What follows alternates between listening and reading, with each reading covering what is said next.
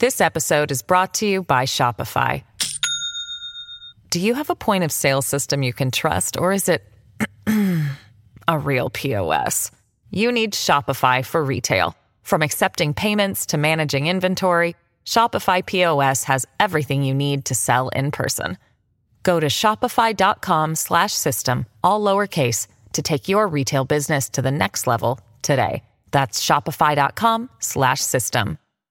Hello, everybody. This is Marshall Poe. I'm the editor of the New Books Network. NBN listeners like to read books and buy them. So we thought we'd tell you that right now, our friends at Princeton University Press are having a remarkable site wide sale. You can get 50% off books, including ebooks and audiobooks, with the code 50, F I F T Y, at checkout until May 31. You can save some real money on Princeton University Press books. I encourage you to go there and check it out. Welcome to the New Books Network. Hello, everyone, and welcome to New Books in History, a channel on the New Books Network podcast. I'm Jana Byars, your host, and I'm here today with Hannah Marcus, Assistant Professor in the Department of the History of Science at Harvard University in Cambridge, Massachusetts, to talk about her 2020 University of Chicago release, Forbidden Knowledge Medicine, Science, and Censorship in Early Modern Italy. Hi, Hannah. Hi, thanks so much.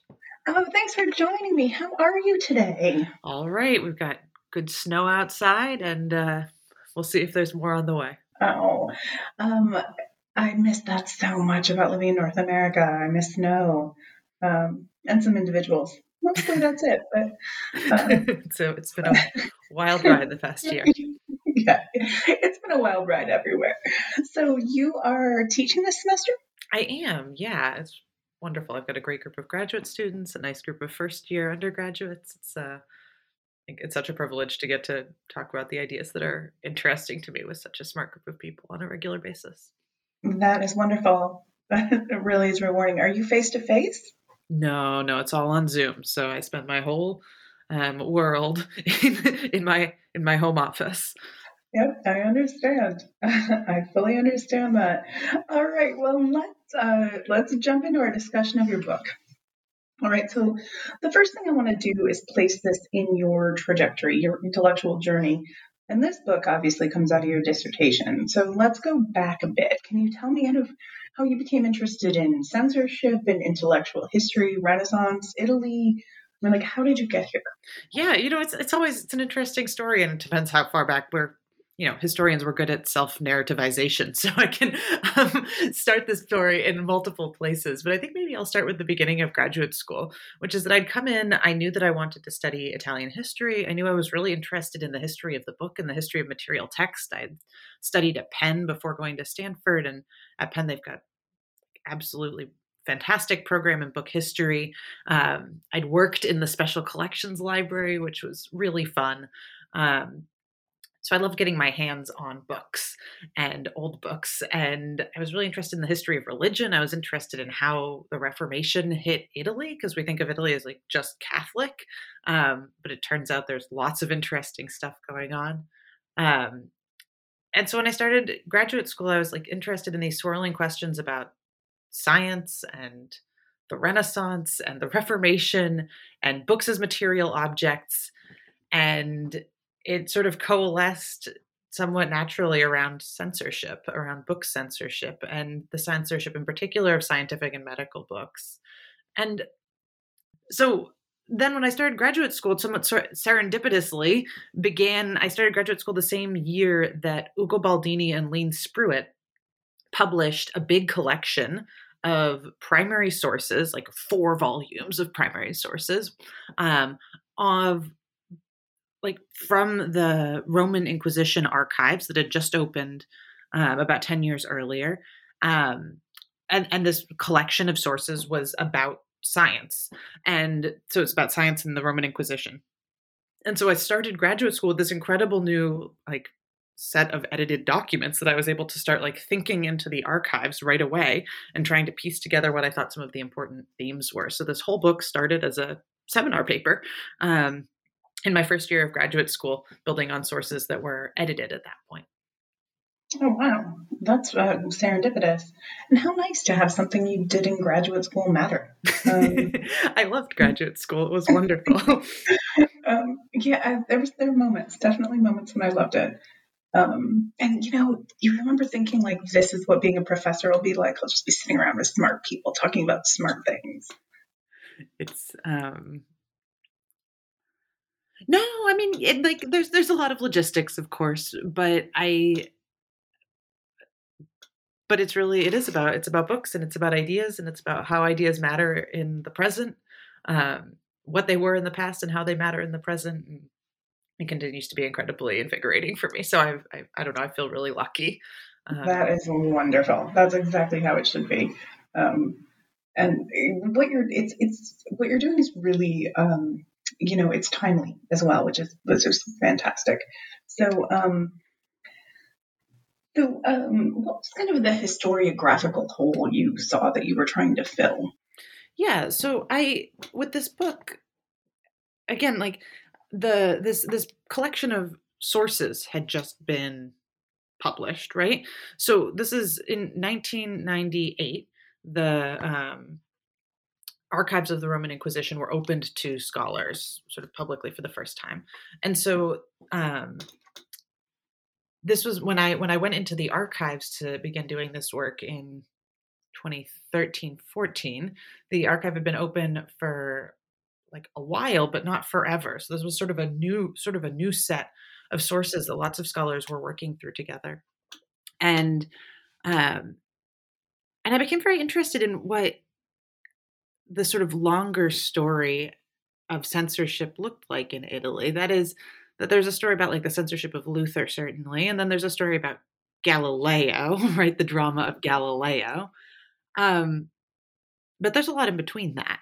And what I was seeing was that the sort of ideas, the way and the processes that were in play with the condemnation of Copernicus or the Copernican heliocentrism and then Galileo's work um, really came out of a much longer period of, of like negotiation and working out how censorship could um, uh, how, how censorship would function um, because censorship in Italy gets really formalized after 1559. And so I was interested, you know, there's like a bunch of different historiogra- historiographies going on. Folks might be familiar with um, Carlo Ginzburg's The Cheese and the Worms, right? That there are lots of like heretical um, ideas circulating in Italy in this period, and they might be familiar with Paul Grendler's work on censorship in Venice.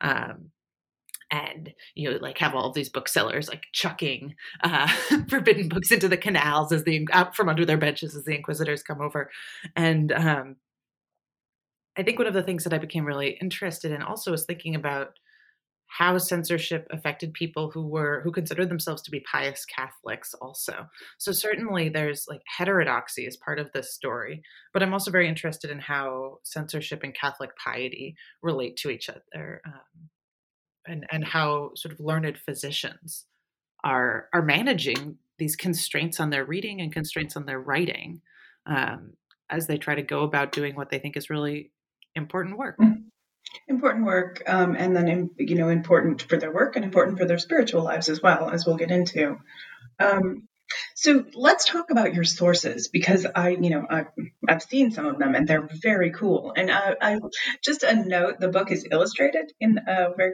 quite well. It's got some really neat uh, illustrations. So when you read it, you will love that, listeners. So tell us about your sources.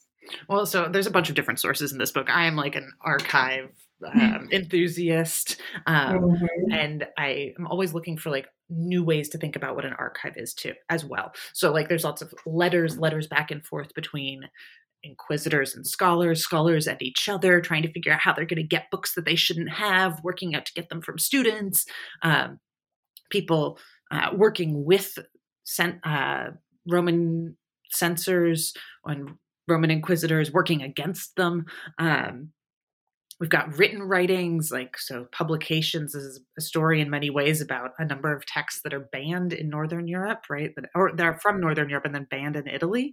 Um, so in some ways, it's a reception history of lots of those books. When we look at how they get used, how they circulate um, in Italy, I look at the books themselves, like so how a 16th century book that's been prohibited is allowed to then circulate in Italy with what's called expurgations, which are like selective censorship. So I'm looking at passages that are blacked out and cut up and people's names crossed out their faces crossed out like the, the, defacement of books the creative ways that people do that without making it look like they've defaced a book i'll leave that as like a little tidbit for you to go figure out um, what i mean there um, and so i've been thinking about how censored books themselves, expurgated books themselves, we might think of that as an archive of practice, like the practice of reading gets archived there. I've looked at personal papers of physicians who censor books, who go through and do line by line expurgation censorships of books, but then also censor themselves. Um, I've got a big section on reading licenses, which are a cool new source that people, I mean, I guess they aren't totally new. People have known that they exist, but I sort of have done some of the most comprehensive work with them. So um, I've got maybe a database of like 6,000 reading licenses. So these are permissions, um, people petitioning for permission to read a book that is banned. Um, so I've got about six thousand licenses, each of those with a list of books that they that people want to read. Maybe like four hundred of them are from physicians. So then you can start to trace like interest in reading certain kinds of prohibited books over time, and so that's been a fun source. And then I even go into the libraries themselves. So it's like if you've got a set of expurgations that you have to perform on a book in order to keep it in the 16th and 17th centuries, then you get the license, you take your pen and your blade and and you cut up the book and black things out.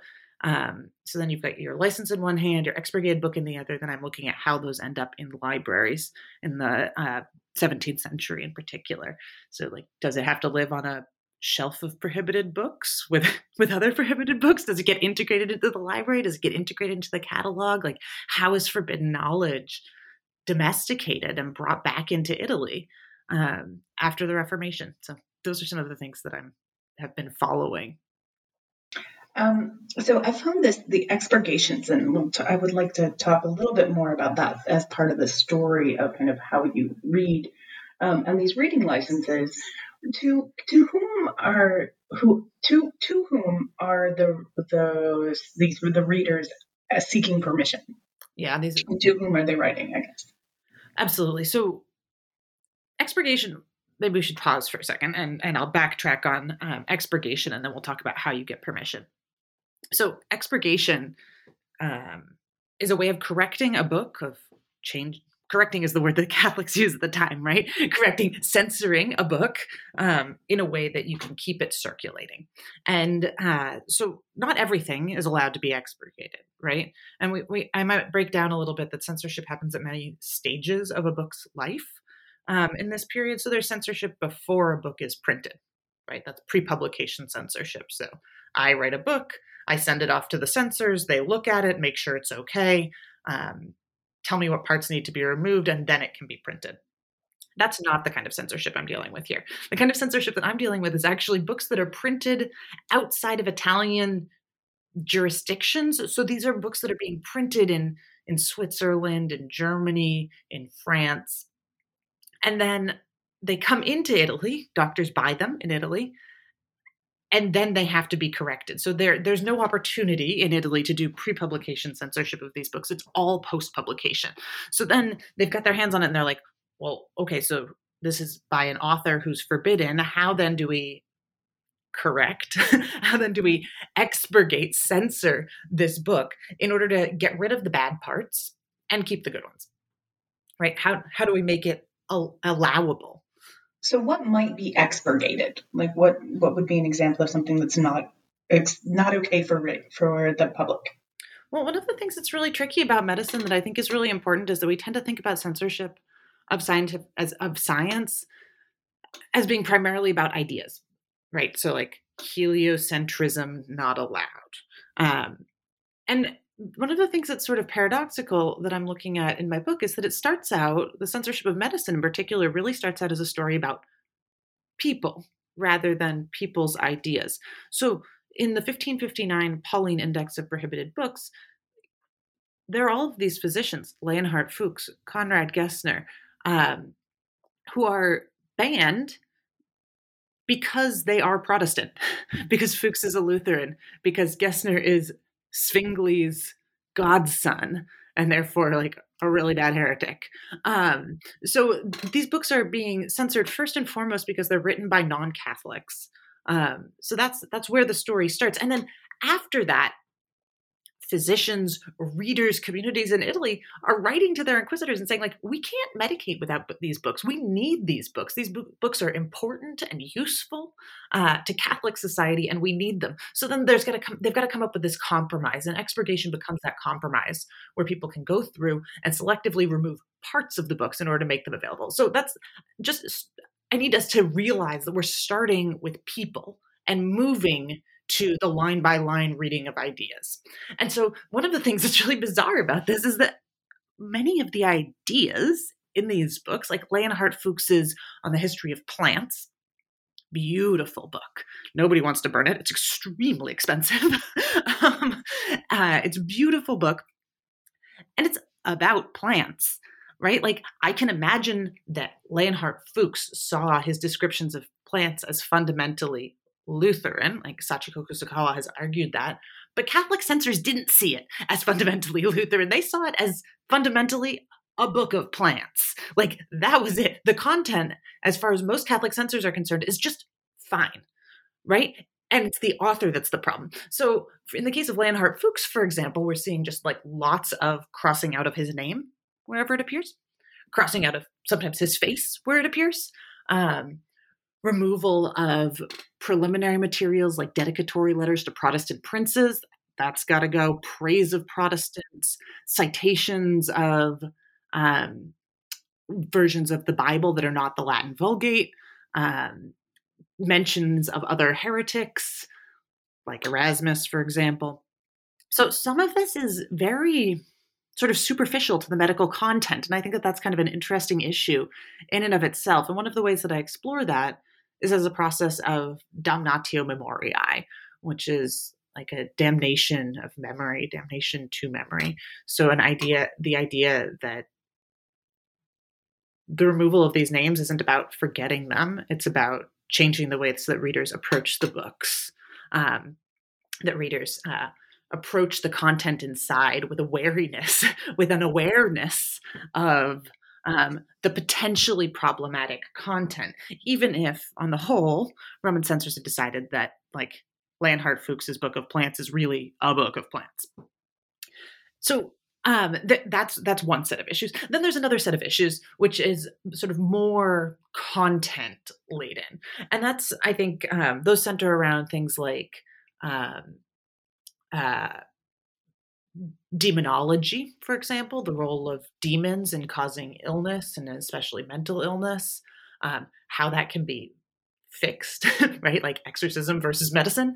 Um, polemical remarks, and this is um, uh, that that is to say, certain remarks that were sort of okay earlier in the century or in the Middle Ages are no longer okay in in Counter Reformation Italy. So, for example, like Amatus Lusitanus saying that who's he's a crypto Jewish physician um, whose works end up banned but then expurgated.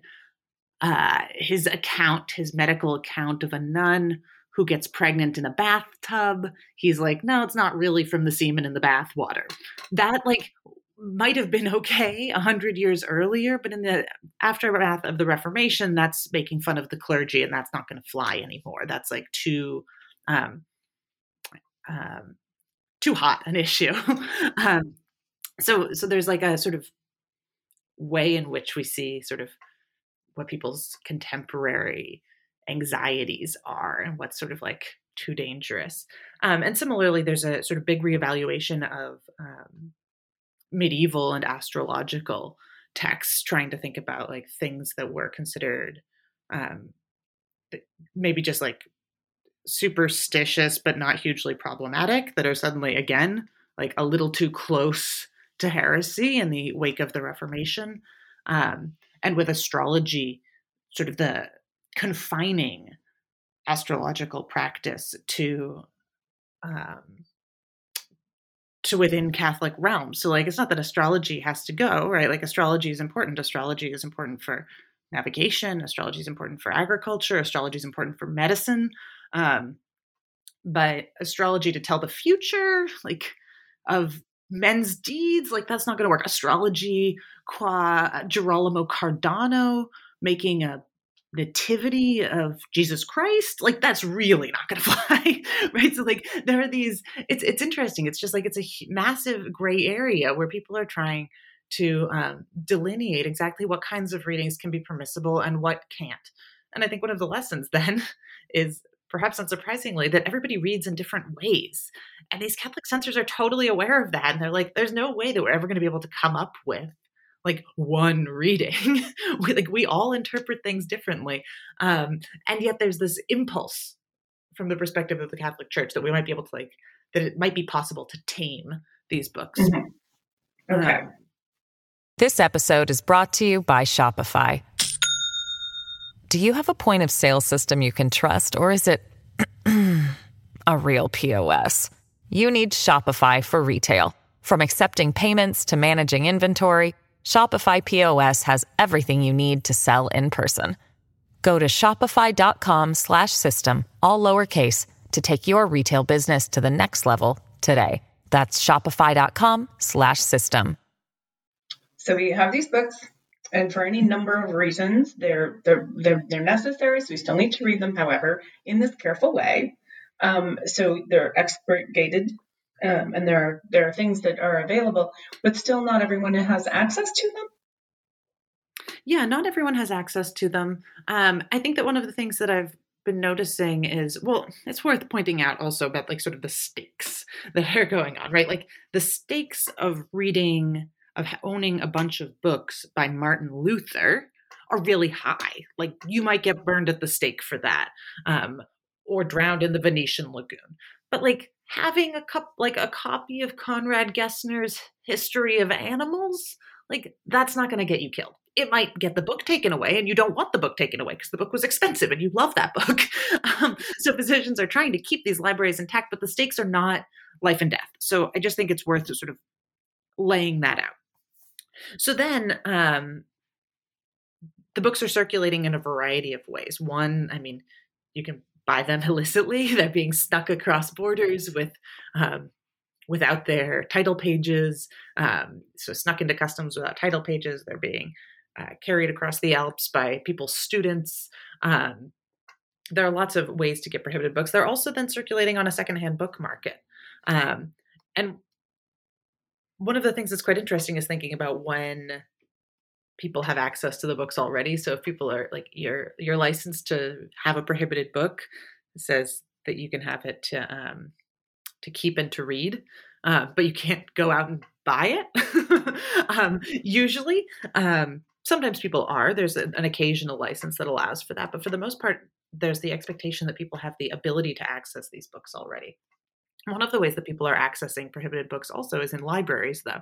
So, over the course of the 17th century, I, I follow the case um, sort of at the turn of the 17th century, a case in the Biblioteca Ambrosiana in Milan, um, where a reader has permission to read a prohibited book that has been expurgated. Um, and then he goes down, he goes and copies things out of it and uh, puts them to heretical ends. And there's this case back and forth between the Inquisition in Rome and like the librarian um, and and and then Archbishop of Milan, all trying to say like it's he couldn't have taken anything but we've got we've got the book expurgated the book is properly corrected. He had um he was allowed to come read it in in the library. But like again this issue of like interpretation and use comes up. People are doing um people can take a text and put it to all sorts of creative and illicit purposes. Um and this just keeps circling around this issue of interpretation and intention um, and I think that maybe one of the things that the book reveals is the ways that um, many Catholic readers were willing to sort of circumscribe their intention to like read piously in order to keep reading these texts. But then there were certainly others who weren't. Um, so we might um, we see both of those kinds of characters emerging in the course of my book. Mm-hmm. Yeah. Um, okay. So uh, I have we covered this? Like, why someone might want to read a prohibited book? I mean, for medical reasons. Um, is there any kind of cachet in it? Yeah, I think that one of the things that I was able to follow in kind of an interesting way is um, a pair of, well, a physician and his son um, in Lucca, Girolamo and Stefano Colli, who petition for reading licenses over the course of um, maybe like a couple decades. So we see their library changing and growing, and we see more and more prohibited books added to the collection. Um, so I do think that there's, um, I think, a way in which the licensing leads to sort of a canonization of a number of 16th century um, books by Protestant authors or by heterodox authors um, that then become just essential reading um, throughout the 17th century in Italy. It sort of solidifies this group of people that you know that you're going to be able to get permission to read, or you suspect you're going to be able to get permission to read, and to remind us again that like this is not Luther, right? You can't read Calvin, right? You can't even read Galileo. Galileo becomes one of these people, Machiavelli, these people that are like too hot to touch. But there are these physicians that are um, in in in a bit more of a um, nego- like negotiable space um, and they become i think like they they really become integrated into catholic medicine despite the fact that they are prohibited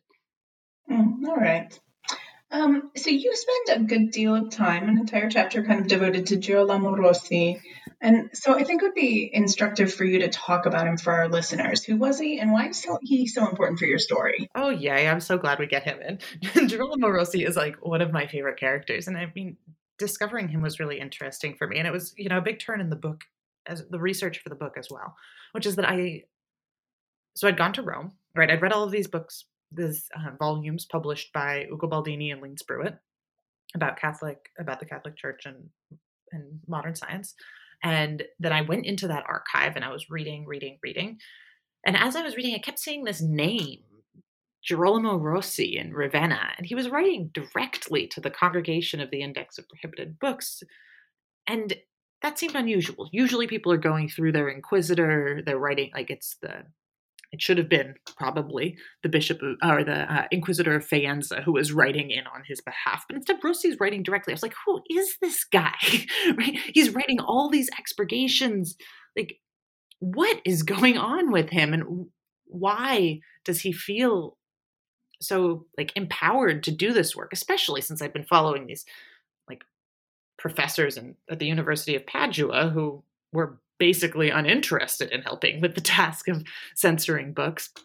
Then we get this guy out in Ravenna who's just having his own little personal counter reformation of medicine. Like, what's going on with him? And and and this was sort of combined with the fact that I was reading every day in the reading room next to Professor Baldini. Um, so I, I don't know. I was just thinking like there's he's done so much like i'm not going to find a lot of things that he's never seen before, right? Like when we think about like what our contributions are as a historian, one of the th- contributions is like finding things, or a possible contribution is finding stuff that people haven't really looked at. I was like, I'm never going to see something that Ugo Baldini hasn't seen in this archive. He's an amazing scholar. Um, so then, how do I present material differently? How do I present material alongside other kinds of material differently in a way that tells um, a story that's my own. And so at about eight months in the archives, I was like, I'm gonna, I'm gonna hit the road.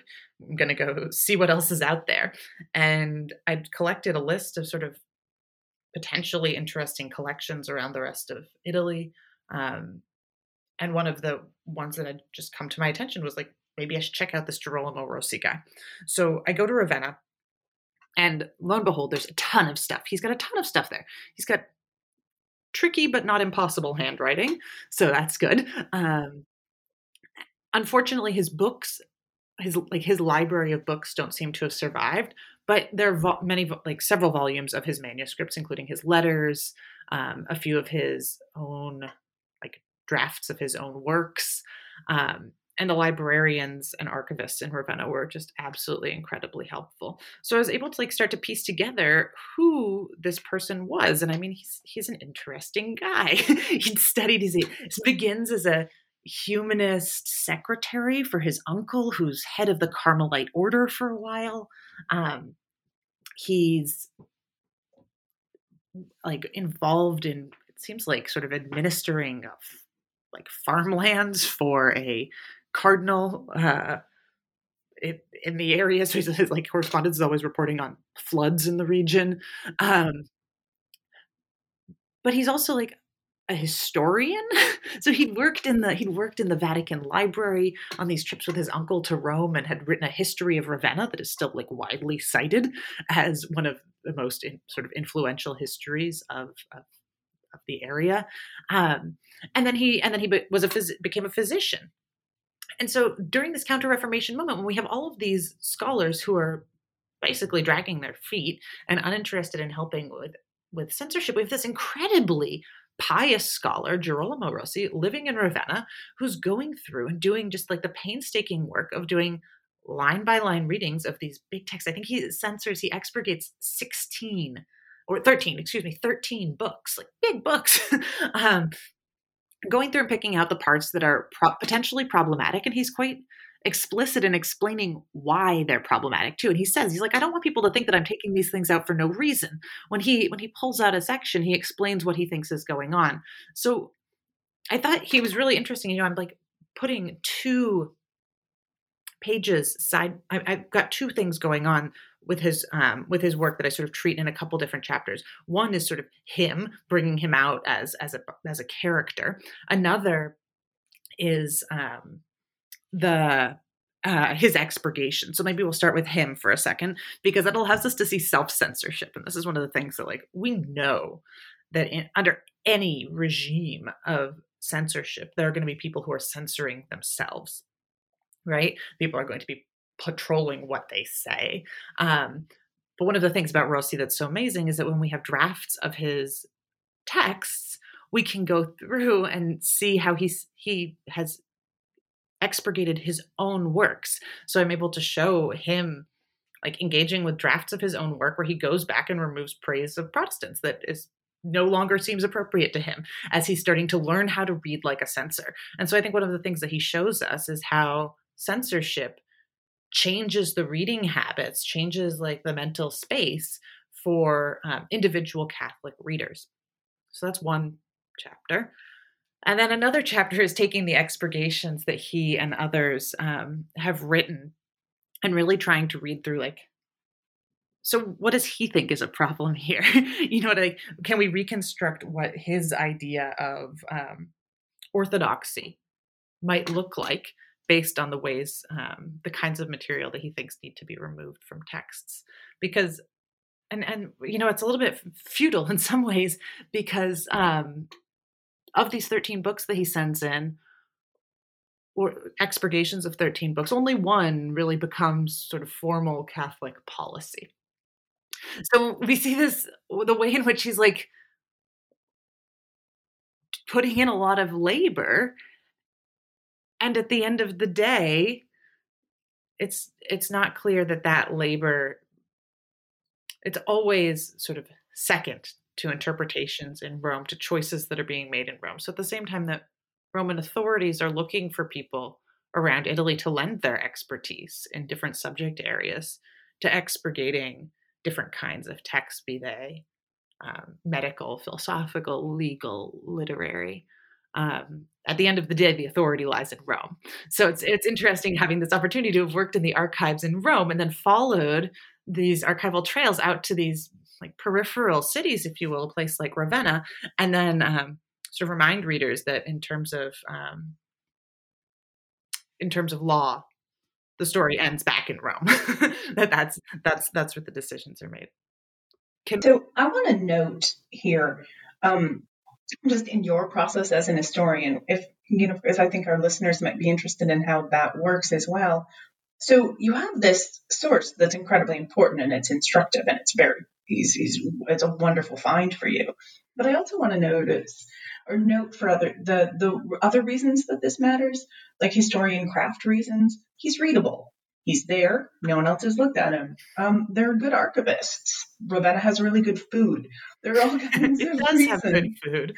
Yeah, it's like an unsung hero in Italian cuisine.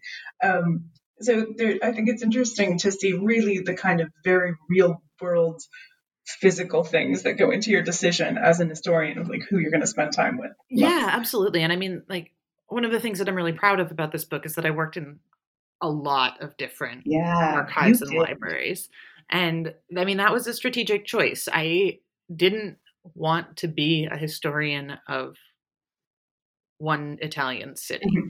which is a totally reasonable and intellectually sound thing to do especially because i mean as many of our readers probably know like italy is many different states. So like venice is a totally different state from milan is a totally different state from rome right? Is a totally different state from naples right? These are different um like political entities different sets of laws but i was really interested in the ways that censorship cut across these different spaces um and and so I really wanted to move around. um, and, and, you know, it's also there. Archives are difficult and they're different to work with. Languages can be difficult. I mean, at least little linguistic changes, funding structures for you doing your work are different. There's it's there are a number of reasons that historians tend to focus on a single city. So it's it's really admirable. Well done, you. Thank you. And you know, I had a great grant um, for this I mean, I was supported by a number of grants, but the one that really supported that first year, 2013 14, um, in Italy it was from the Council on Library and Information Resources and, and Mellon um, grant, which was really interested in sort of innovative use of archives, um, you know, like identification of um, archives and interesting use of them in different ways. And so I think that that was something that they really valued in the proposal for my project, but it was like it was hard too. I mean, I moved around a lot. I think there was a period um, I, I, called myself senza chiavi, right? Like I was I was without I was without keys. There was a period when I like wasn't in the same place for more than two weeks over the course of like four months, um, and just had my stuff in my backpack and trekked to a new city and looked at some books, looked at some archives, and I mean, it's just it's so exciting. The Italian archival tradition, library tradition is just so rich. Um, it, you know, like that's what I love doing. That's the other thing is, I mean, like there are different parts of the the process that resonate for different scholars, and for me, it's getting to be in the archives. I'm suffering right now, trapped, trapped, um, trapped in Boston. I'm I spend a lot of my time fantasizing about being back in in archives. I mean, I, I worked in an archive. I was really lucky as an undergraduate. I studied abroad in Italy, as an undergraduate, and um, and as a as a funny story, I like to tell that I uh, the summer my last like my final month in in Bologna, I was studying in Bologna. My friends were all like headed to the beach and off to Sardinia, and I was in this like unair conditioned library just so happy. I was like i have found my calling. This, this is what i want to be doing. I am sweating so much. You're astoundingly uncomfortable right? Way too hot or i have a very special set of gloves that have tips so i can type. In the Patria Gala in Venice. Um, all right. So um, I think like Rossi is a really interesting place. You you write in your introduction, I argued that the effects of ecclesiastical censorship were both material and discursive, and I see that coming like so clearly with Rossi. That there's uh, this the discourse that happens, but also just the physical, the physical books, what we know. You know? Yeah, absolutely. I just I think that we can't censorship can't be only about laws it has to also be about practices. And i mean both are revealing right? And and mutually reinforcing. I think that um one of the arcs that i follow in this book is the ways that people justify their need for prohib- for, reading prohibited books. And the the term is consistently utility. Um, people are physicians in particular are up in arms about the importance of these useful books, of keeping useful books available. And I think that when we've talked about what scientific utility is, we talk about scientific utility as like applied knowledge, but then that's like not the case necessarily with these prohibited medical books, right? Like these are humanist medical texts, these are natural histories, these are books of plants that, yes, they might have like an immediate applied impact of being able to better understand medicinal simples, right? Like different plants that can be used to make remedies. But also there's just there's this book learning that gets justified as fundamentally useful for Catholic society. And I think that that's like coming out of an interaction with censorship. So that's like one of these discursive issues. But then I think that when you take that censorship and you understand that whenever somebody is going to be using a book now, um, if they're doing it legally, they've got a license and they're looking at copies that they have either that are already expurgated or that they are expurgating themselves. And I think that that changes the ways that people then fundamentally interact with a text. That you don't that the useful book is always also marked literally as as something that's potentially dangerous and i just i think that this changes um sort of the mindset that people are bringing like this is this is what it means to be a counter reformation reader right? This is what it means to be a catholic reader in the counter reformation is to um, sort of deeply take on and and reflect on the divided nature of religious belief in this period and the ways that that permeates all realms of knowledge. Sure. And then you have this living document this physical book, physical treatise, that's an active tool in creating that multivalent intellectual world. Um, Absolutely. And I think that, I mean, it's always worth saying that, like, as I'm studying these Catholic scholars who are petitioning to read different prohibited books at different times, that, like, not everybody's doing that, right? My my book concludes with uh with an epilogue about Galileo, and uh, one of the things that we might point out is that Galileo didn't have a reading license to read Copernicus, right? but he was reading Copernicus. We know that. This is like an um, sort of a prime example. But I do want to show in this story that it, as we've taken Galileo to be the, the story of science versus religion, where religion squashes science. Um, and there's an element of truth to that, of course. Um, but it's also much more complicated. And I think that Galileo was acutely aware of the ways in which reading was circumscribed in this period. He's in Padua at the time that these books are being that the medical books are being censored there and the physicians are resisting and others are doing the work. I think that we need to see Galileo as a counter reformation reader who understands what it means to have Copernicus expurgated, and who's offended by the ways that Catholic expertise um, or that, that Catholic censors do not have the expertise that he thinks is important to be able to make choices about astronomical and mathematical texts. I think that we can see in Galileo sort of a, a fight that we've that we've missed, or an, uh, certain valences to the fight um, that we've that we've previously overlooked, and that that comes to the fore really strongly if we think about the history of his dialogue, right? So Galileo's famous dialogue concerning the two chief world systems, um, which is published in 1632 and then immediately um, prohibited, and then gets Galileo called before the Inquisition in Rome, and the book gets banned. Well, the book's banned first, and then he gets uh, put under house arrest, right? He has to abjure his belief. I want to point out that the the dialogue started as a refutation to censors, right? To the censor of Copernicus. Like the dialogue, this thing that we think of as like Galileo Galileo's masterwork of heliocentrism is originally framed as um, as an attack on the censor, the person who had censored Copernicus. That like his Galileo's personal expertise as a mathematician was important and the ways in which um, this knowledge was um, useful despite potential um, heterodoxies within it um, is something that Galileo is quite attuned to as well. So I'm just I'm I'm sort of interested in taking the story of medicine and then applying it within within the context of what is sort of arguably the best known case of the sure. relationship between science and censorship. Yeah, I want. I'm glad we, that came up, and I, we're largely done thoughts of, uh, with this discussion. Like you, you made a great point there, but I love that you include it as an epilogue, which is an interesting choice because you know this is um, this is arguably one of the most famous scientists in the history of history, right? I mean, so so famous that a beloved sapphic alternative folk duo of the '90s wrote a song for him. Um, and he, it, he's such a he, and you treat it as kind of a case study, but uh, it's it's really well done. It's it was a great decision. Thank you. Um, you know, it just seemed to me that one of the and, and my decision to do that actually, I mean, I that wasn't the plan all along.